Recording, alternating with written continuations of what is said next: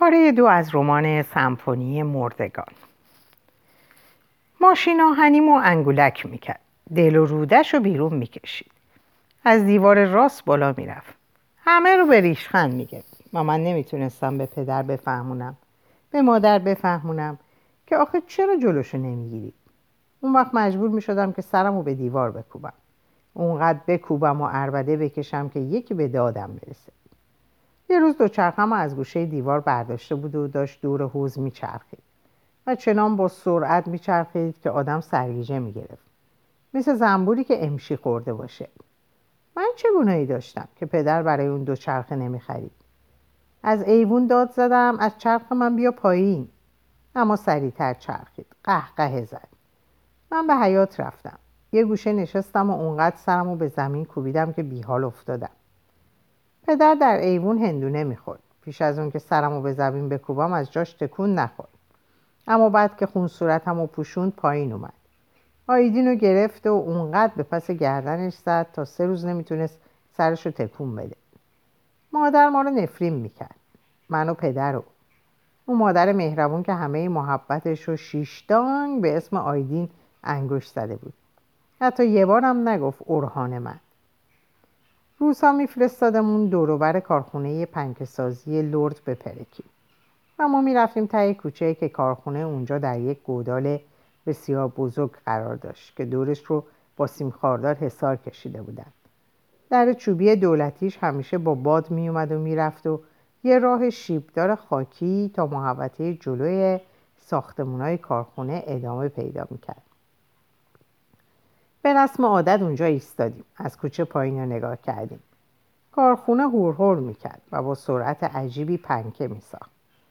ما به پره های شکسته نگاه می‌کردیم که در گوشه محوطه روی هم ریخته شده بودن. گفتم بریم. گفت هر کی زودتر رسید. دویدم از راه شیبدار سرازیر شدیم. کیف دستمون سنگین بود و به هر طرف که تاب می‌خورد لنگر برمی داشتیم صدای کارخونه اونقدر زیاد بود که آدم خوشش میومد فریاد بزنه. هیچ کدوم صدای همدیگر نمیشنیدیم و من خیلی گرمم بود و تون میدویدم. اما به آیدین نمی‌رسیدم. کیف آیدین روی سینم در هوا موج می‌خورد و من با اینکه می‌دونستم پاهام در هم میپیچیدند اما خودم رو رها کردم و ناگهان با سر غلطیدم و بعد روی زمین پهن شدم. آقا فرمون از اتاقک شیشه ایش بیرون اومد. سرپا نگه هم داشت. اشک و خون تمام صورتمو پوشونده بود. پاهام درد می‌کرد و رخوت خواباوری تنمو گرفته بود. آیدین رو که خوشحال و پرشور پره های قشنگ قرمز و برمی داشت به سختی می‌دیدم پدر با کمربند اونو می‌زد مادر زخم صورتمو میبست پدر گفت شیطنت تا کی؟ تو چرا این همه فتنه داری؟ و می‌زد اون شب مادر نتونست خونه بینیم و بند بیاره. پدر گوش آیدین رو پیچوند و گفت استخون دماغش رو شکستی می‌فهمی؟ آیدین گفت من نشکستم تهمت بیخودی نزنید پدر مجالش نداد و یک کشیده جانانه خوابون توی گوشش. آیدین گفت من دلم براش میسوزه که دماغش شکسته ولی من چه تقصیری دارم؟ روز بعد پدر دکتر آورد اما فایده ای نکرد. حالا هم که چهل سالمه یه طرف بینیم دو برابر طرف دیگه است.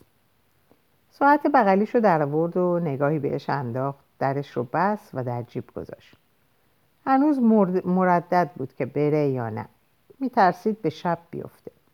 اون وقت به رسم عادت لبه های پالتو رو به هم آورد و پی اون که دگمه ها رو ببنده همونجا رهاش کرد. دست به جیب پالتو برد. پیچه تناب زخیم و لمس کرد. هیجان گرمی در صورتش دوید و اطمینان خاصی به ملایمت در تمام شریانهاش جاری شد. نه حتما باید کار رو تموم می‌کرد. اون وقت میگن قاتل چه کسی بود که می‌گفت برادر کش؟ مادر حالا کجایی که تهمت ناحق بزنی و گناه منو به گردم بگیری؟ بار منو سبک کنی. اما به خدا قسم به نفشه اون سالهاست که مرده. هر جا باشه در قهوه خونه شورابی یا کنار ساحل شورزار بوی مرگ میده. مثل مجسمه خوشیه که در گذشته هاش جا مونده. هنوز مشق جنگ دوم از یادش نرفته. به جمعیت نگاه کرد. هر کس سرش به کار خودش بود. پیرزنی خشکیده می‌خواست از این طرف خیابون بره اون طرف خیابون. اما وامونده بود. جوونی برای یک آدم برفی بزرگ با زغال چشم میذاشت. یه عده به سرشون نایلون کشیده بودن و زنی با چادر سیاه گذشت که از بس به سرش برف باریده بود شبیه قله دماوند شده بود. حتما از دهات اطراف اومده بود. برهان همچنان می‌رفت. نیروی اونو به بیرون شهر طرف قهوه خونه شورابی میکشون و اونقدر کند و محو در خود قدم برمیداشت که به نظر میومد مردی بیکار در برف قدم می‌زنه که پیه تنش آب شه. نتونستم جلوی خودم رو بگیرم و نخواستم به رسم عادت درد رو توی دلم بریزم. داد زدم الدنگ من دوازده سال توی این خراب شده جون کندم. تو چی می‌فهمی؟ گفت مگه من چوب علفم که برای تو شاگردی کنم؟ گفتم از تو بزرگترشم باید بیاد از من فرمون ببره بچه نجار. منو به رسم عادت انگشت سبابش رو تکون داد. یکی توی یکی من. حیف که مجبورم. حیف که نمی‌تونم همه این بدبختی و نکبت رو ول کنم و برم سراغ نجاری خودم. وجدانم از گفتم از چیزی که نداری صحبت نکن. وا رفت. چشماشو بست و روی صندلی نشست. می‌دونستم به کجاش بکوبم که ناکارش کنم. گفتم پدر می‌دونست که تو چه جونوری هستی. بی خود اسمتو نمیذاشت بیرگ. گفت اگه خیال می‌کنی که با این توین ها وادارم کنی از دورو برم بیرون بیرونم کنی کور خوندی. به خاطر وصیت پدر ناچارم بیام اینجا. نه سهممو میفروشم و نه پولی دارم که بخرم. گفتم کرکری می‌خونی؟ درستت می‌کنم. پا شدم. می‌خواستم بزنم یکی از استخوناشو قلم کنم. اما اسماعیل اومد تو. در حجره رو بست و گفت باز که شما افتادید به جون هم. به. من پشت میز نشستم. اسماعیل گفت آقا اورهان هرچی باشه از شما بزرگتره. په.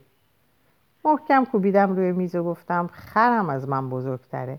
و هم احترامش واجب. اسماعیل گفت ناسلامتی شما برادری. گفتم شاشیدم به این برادری. و بعد دیدم که آیدین از حجره بیرون رفت. دلم براش میسوخ اما نمی‌تونستم بهش بفهمونم که نباید بی اجازه من خرید کنه. چهل تا گونی پسته خریده بود که اگه سب می‌کرد من می‌تونستم کیلوی پنج تومن و هفت تومن حتی ده تومن زیر قیمت بخرم. هوا که به گرما می‌رفت عواسط تابستون فصل خرید من بود. و اون نمی‌فهمید. شبش هم یه بسات دیگه جلوی مادر داشتیم. مادر می‌گفت خیلی خوب خیلی خوب حسابتون رو برسید و هرچی دارید نصف کنید. دو تا دستگاه دو تا ترازو انگار دو تا مغازه هر کی بس هر کسی برای خودش. من سکوت کردم و تا صبح در فکر اینکه چی جور میشه کلک کار رو کن نخوابیدم. مادر همه راه رو بسته بود. می‌گفت نصف نصف. دو تا ترازو دو تا دستگاه. اون وقت کسی حال منو هم می‌پرسی؟ مشتریای ما با اون که می‌دونستم من دوازده سال سابقه دارم اما یه راست می‌رفتن سراغ اخوی. خیال می‌کردن من شاگردم. و بدتر اون زنای نکبتی بودن که وقتی قیافش رو می‌دیدن بند دلشون پاره می‌شد. با چادر چاقچور میومدن ولی تا میدیدنش رب و روب از یادشون می‌رفت. وا می‌دادن. حیف از شما که هنوز زن نگرفتید. خبر از نشمش نداشتن. گفتم تو رو چی, چی به دخترای ارمنی گفت تو دخالت نکن عصر دلگیری بود رفتم گورستون سر قبر پدرم و نشستم گریه کردم گفتم پدر منو از چی ساختی؟ اونو از چی؟ چرا زنها نگام نمی‌کنن؟ چرا اخمشونو بر من میارن؟ چرا قشنگترین دختر دنیا شیدایی برادرم شده؟ خمیرمون که یکیه نیست؟ و پدر ساکت و ساکن حتی دیگه صرفه هم نمی‌تونست بکنه. کلاخا روی شاخه ها بودن و باد تندی خاکا رو به چشمم می‌زد. گفتم پس چطوری سیغه عقل رو جاری می‌کنی مسلمون؟ گفت تو دخالت نکن. و کیف دختر رو پر از پسته کرد و درشو بست. گفت دیگه باید بری سربه و من وقتی به اون چشمای ملتمس طلایی نگاه می‌کردم میمردم من شبا خواب نداشتم. توی دلم می‌گفتم به خدا قسم نابودت می‌کنم برادر. مدتی بعد مادر می‌گفت آیدین من کجاست؟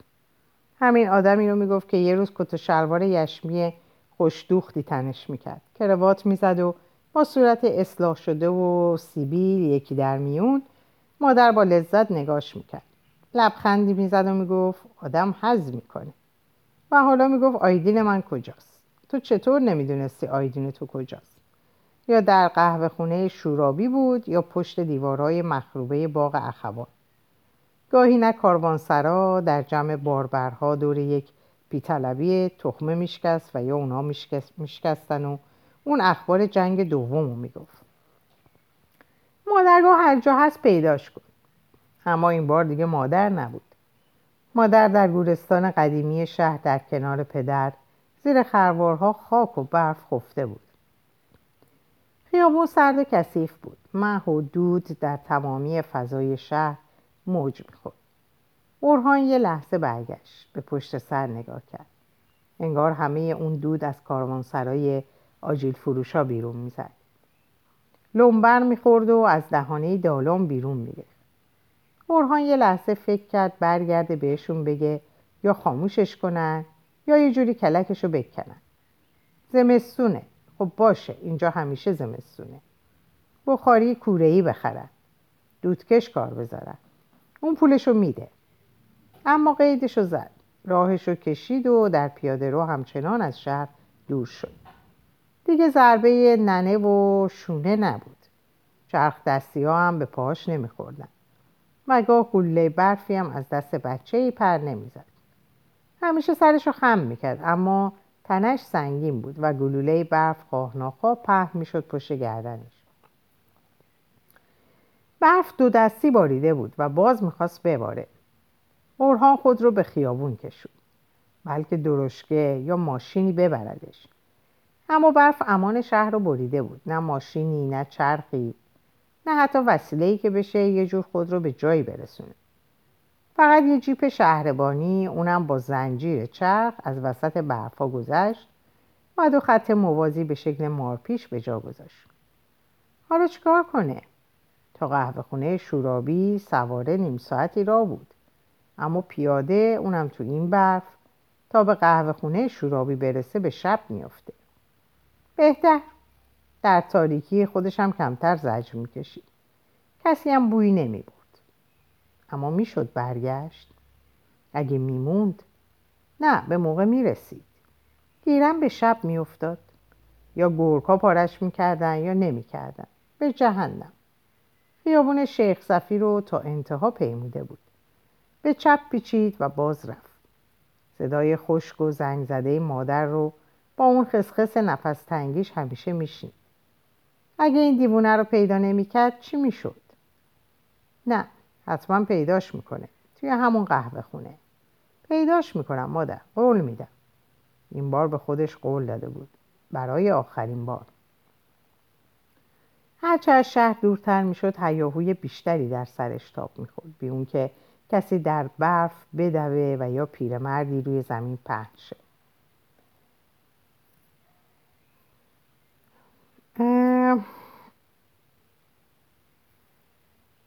یقش رو داده بود بالا. مثل لاک پشتی پیر در بیابون پربرف قدم گذاشت.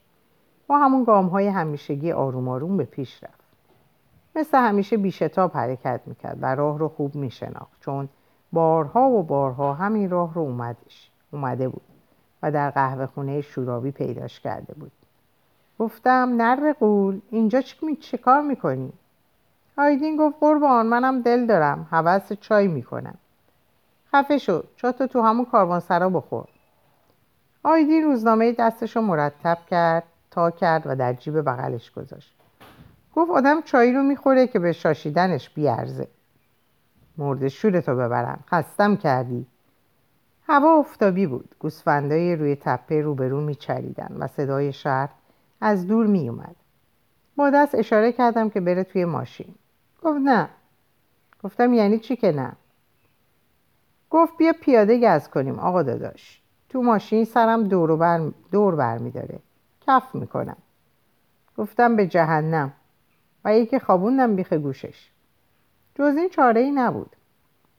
باید یه جور از من حساب می بود مگه می‌شد در اون وان افسا نگهش داشت؟ مشت عباس قهوه چی گفت که هرچی باشه آدمه و هرچی باشه بزرگتره. و من یکی دیگه خوابوندم. خزید در صندلی عقب ماشین با لرزش دستاش و کفی که به دهان آورده بود جلوی کاروانسرا پیادش کردم. سیاهی چشماش پس رفته بود. توی دالان روی زمین خوابوندنش. یکی از باربرا به گمانم اسمایول با جوالدوز دورش رو کاملا دور طرح بدن رو روی زمین خط کشید. گفتم چرا اینجوری می‌کنی پسر؟ گفت مرضش روی زمین بمونه و ور نخیزه. گفتم آها مثل قارچ من. یاد قارچ روی گردنم افتادم. یه قارچ خشک به اندازه سکه پنج ریالی. دورش رو با قلم آبی خط کشیدیم. دو سه روز بعد قارچ خشکید و ریخت و دیگه در نیومد. یکی دیگه از باربرا صورت آیدین رو با آب شست. اون یکی روی های پاش نشسته بود و بعد که آب سرد ریختن روی سرش انگار از خواب پریده باشه نشست. از لیفه شلوارش یه روزنامه کهنه بیرون آورد و خوند. روز دیگه خبر آوردن که ای شاهزاده از غم فراغ تو رنگ به رخسار ما ماهبانو نمانده و انقریب مرغ حیات از حیاتش پر می‌کشد. بیا اون نظری در خاکستر نشینان کن. گفت از نارنج بپرسید چه کنم؟ پرسیدند نارنج باز شد و آن سیمین ساق پوش کشتی بر دریای شاهزاده افکن و دلش را برد. ماهبانو گفت جستم. چارپای عشق را مرتع سبز لگام زند. این ملک سیمین ساق را نزد که پادشاهی من سر آمد. دیدم باربرها با انگشتان با نگاهشان ریشخندم می‌کنن. انگار این اباطیر را من می‌گویم. گفتم خیلی خوب. زیاد حرف نزن. برو تخمه بشکن. گفت تخمه تخمه. چقدر تخمه؟ اخوی چرا شب و روز 24 ساعته؟ از گوشه های لبش هنوز کف میریخت و لباسش کاملا خیس شده بود. یه روزنامه دیگه از پاچه شلوارش بیرون کشید و به ته کاروان سر رفت. جوری را می‌رفت که انگار پشتم و به خاک مالیده و من نمی‌دونستم چرا شب و روز 24 ساعته. اون به همه این چیزا فکر می‌کرد و در همه جیبهاش پر از کاغذ و روزنامه بود. در لیفه شلوارش هم بود. روزنامه رو سر و ته می‌گرفت و اخبار جنگ رو مو به مو می‌گفت. با این آماری که دادن هزاران کشته و معدوم آلمان رو به کام شکست فرو برده. ناظران جنگ معتقدند که فقط یک نفر در آلمان زنده مانده. فقط هیتلر. اما این دروغ است. معشوقش هم زنده است. بیان که روزنامه را بخواند فقط با چشمایش انگار خطها را دنبال می‌کرد. آن هم خیلی جدی. غریبا خیال می‌کردن می‌خواند اما از بر می‌گفت. دیگر نه آزاری نه رنجشی و نه حتی زحمتی. آرام و منگ در لاک سنگین عالم اسرار فرو غلطیده بود. صبح تا شب با یک کاسه آش دوغ سر می‌کرد. می‌گفتند سوجی آشت سرد شد. بیا بخور بعد بخون. بذارید حالا اینهایی که خوندم فقط روی پاکتش بود. اگه خود نامم رو بخونم چی؟ اورهان تا زانو در برف فرو می‌رفت. لبه دامن پالتوش در برف بود. چه تنهایی عجیبی. پدر خیال می‌کرد آدم وقتی در حجره خودش تنها باشه تنهاست. نمی‌دونست که تنهایی رو فقط در شلوغی میشه حس کرد. گفتم من سالها زحمت کشیدم. پدر همه رو یک کاسه نکن. من این عطرهای پسته رو روی کولم گرفتم و چهل پله پایین بردم. گفت من بعد شما رو نمی‌خوام. آیدین که دیپلمش رو گرفت مادر گفت اورهام بیا شیرینی دیپلم آیدین رو بخور. گفتم ای بابا صبح تا شب دستمال توی شیرینی و شوریه. تازه مگه قله دماوند رو فتح کرده؟ مادر گفت تو چرا نتونستی؟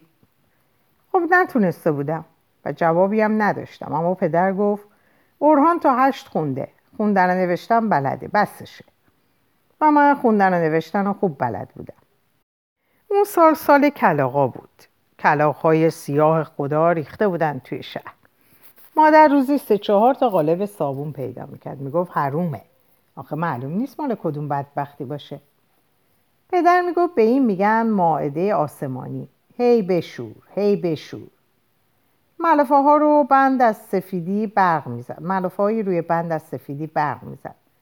رنگای سرد لاجورد لابد در میان ملافه ها دویده بود. اگه هوا بارونی بود و آفتاب همونجور خشکشون نمی‌کرد لابد رنگ ها در آب بارون پاک می شدن. اما همیشه ملافه های ما سفید نبود سفید سفید نبود. چند رگه لاجوردی روشن هم دویده بود روی اون. آریدین کنار پنجره میخوابید. شمدونیاشو گذاشته بود لب پنجره. تمونده لیوان آب رو به رسم عادت میریخت در اون. گفتم من چرا نباید طرف پنجره بخوابم؟ مادر گفت تا از همونجا هم می‌تونی آسمون رو ببینی. می‌دیدم. کلاقا بال می‌زدن و روی شاخه های کاج و چنار جابجا جا می شدن. دود بخاری اتاقمون می‌رفت سر وقتشون. اون وقت می‌گفتن برف برف. از شهر که حسابی دور افتاد دلش بیشتر شور زد. یه لحظه با خود گفت برگردم. اما نه. برقی نو برف برفی نو برفای کهنه رو پوشونده بود. برهان به پشت سر نگاه کرد. شهر در مه و سرما فرو رفته بود. مثل روزنامه های کهنه که پر از حرف و صدا و سکوت و مرده و زنده است. اما صداش در نمیاد. روزنامه ای که اورهان هیچگاه فرصت نکرده بود بخوندش. از روی اون گذشته بود و حالا دلش پر می‌زد. با این سواد نم کشیده ناقص خونه ای که به مردش و خونه ای میمونست یک سرپناه برای خوابیدن برادری دیوانه و عزیزان همه در سینه قبرستون. و دیگه نزنی و نه بچه ای و نه عشقی. مرد شورشو ببره.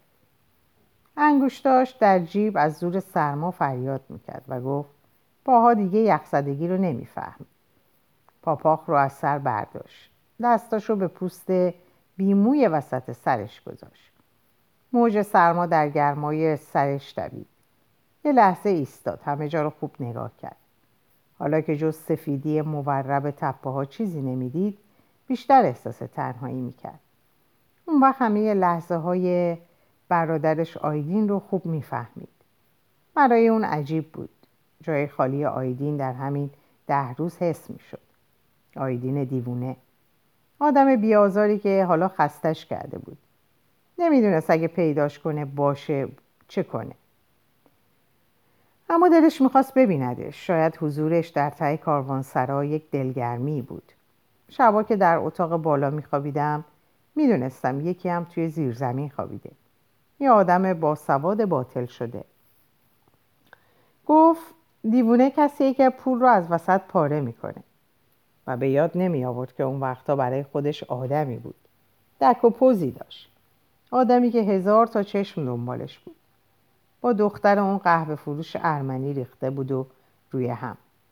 من نمی‌دونم چه جور رفاقتی باهاش داشت اما اسرا جلوی قهوه فروشی سورن موس می‌کرد.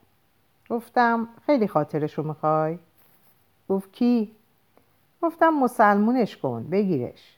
حلالش کن. میگن ارمنیا خیلی داغن. بعدها دونستم که خراب عشق شده.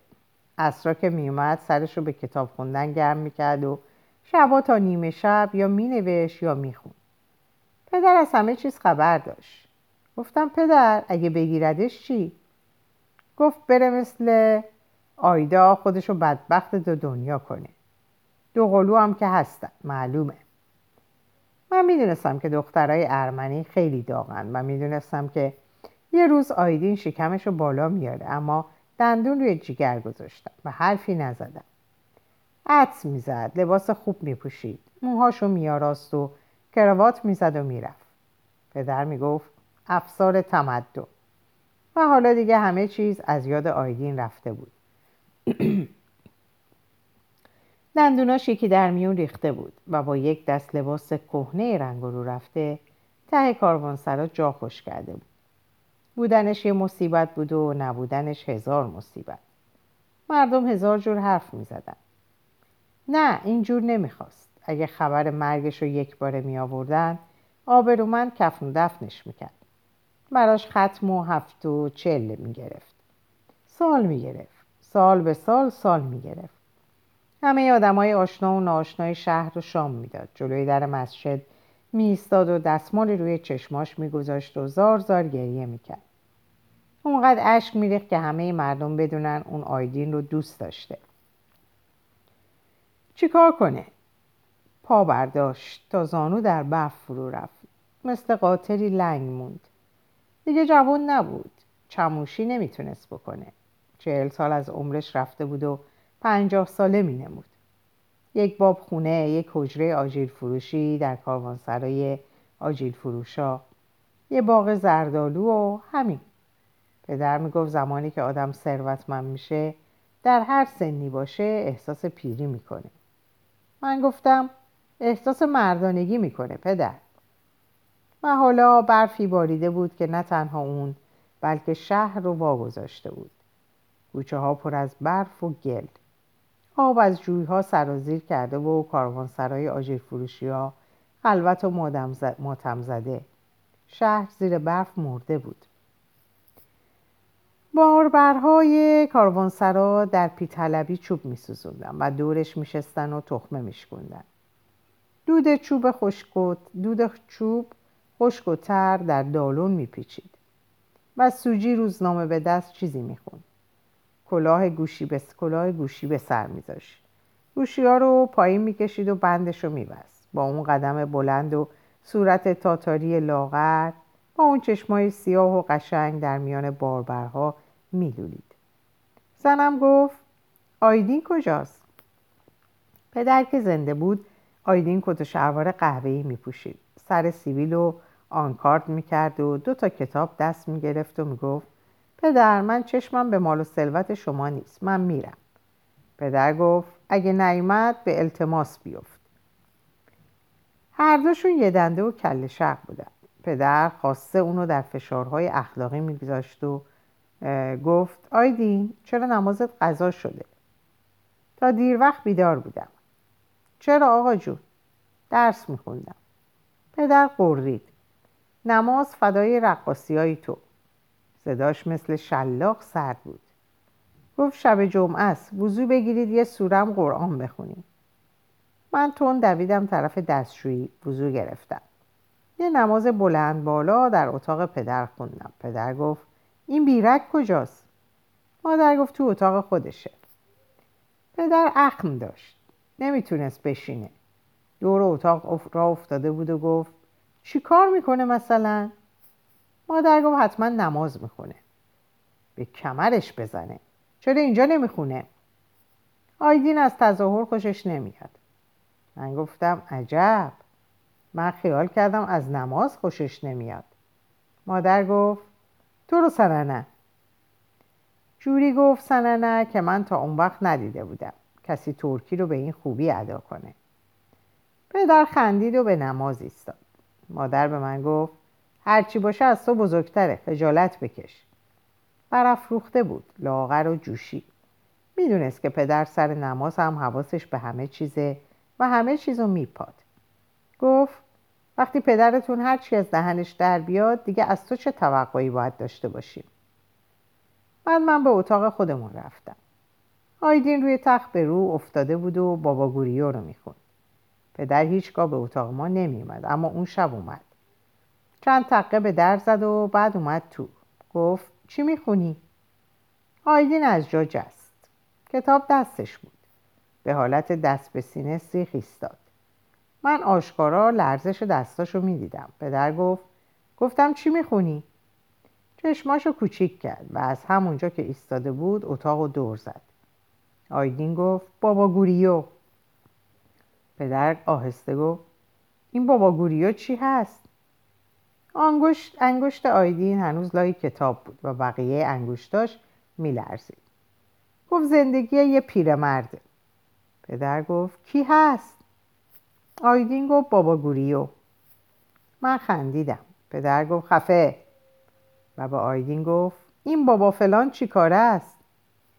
ورمیشل می‌سازه چی؟ ورمیشل چی؟ رشته فرنگی می‌سازه پدر گفت تو چی کاره ای؟ و آیدین ساکت بود و پدر هنوز داشت اتاق با چشم وارسی می‌کرد. جسه ریزی داشت و با اون عینک گرد دست شاخی و چروکای پیشانی ابهتی داشت که آدم در جا یخ می‌زد. آیدین می‌گفت ابهت داره. می‌گفت آدم در جا یخ می‌زنه. نمی‌دونم چرا ازش میترسم. تو ازش نمیترسی اورهان؟ گفتم نه پدر پدره ترس نداره. اینا رو وقتی می‌گفت که ما داشتیم ته شهر اونجا که زنها لباس میشویند پیاده گز می‌کردیم. گفت تا به حال خندش رو دیدی؟ گفتم توی حجره صبح تا شب مزاح می‌کنه و میخنده. گفت دوستشم دارم ولی ازشم میترسم. به چلچله ها نگاه کرد که بالای سرمون پر می‌زدن. چی می‌دونست که همین پرنده های کوچیک قشنگ چه دماری از روزگار آدم در میارن؟ زنها که لباساشون رو شستن و رفتن ما هم طرف شهر را افتادیم. اونا لباساشون رو روی سر گذاشته بودند و ما فارغ و بیخیال نگاهشون می‌کردیم. در اینجا به پایان این پاره می‌رسم. اوقات خوب و خوشی براتون آرزو می‌کنم و به خدا میسپارمتون. خدا نگهدار.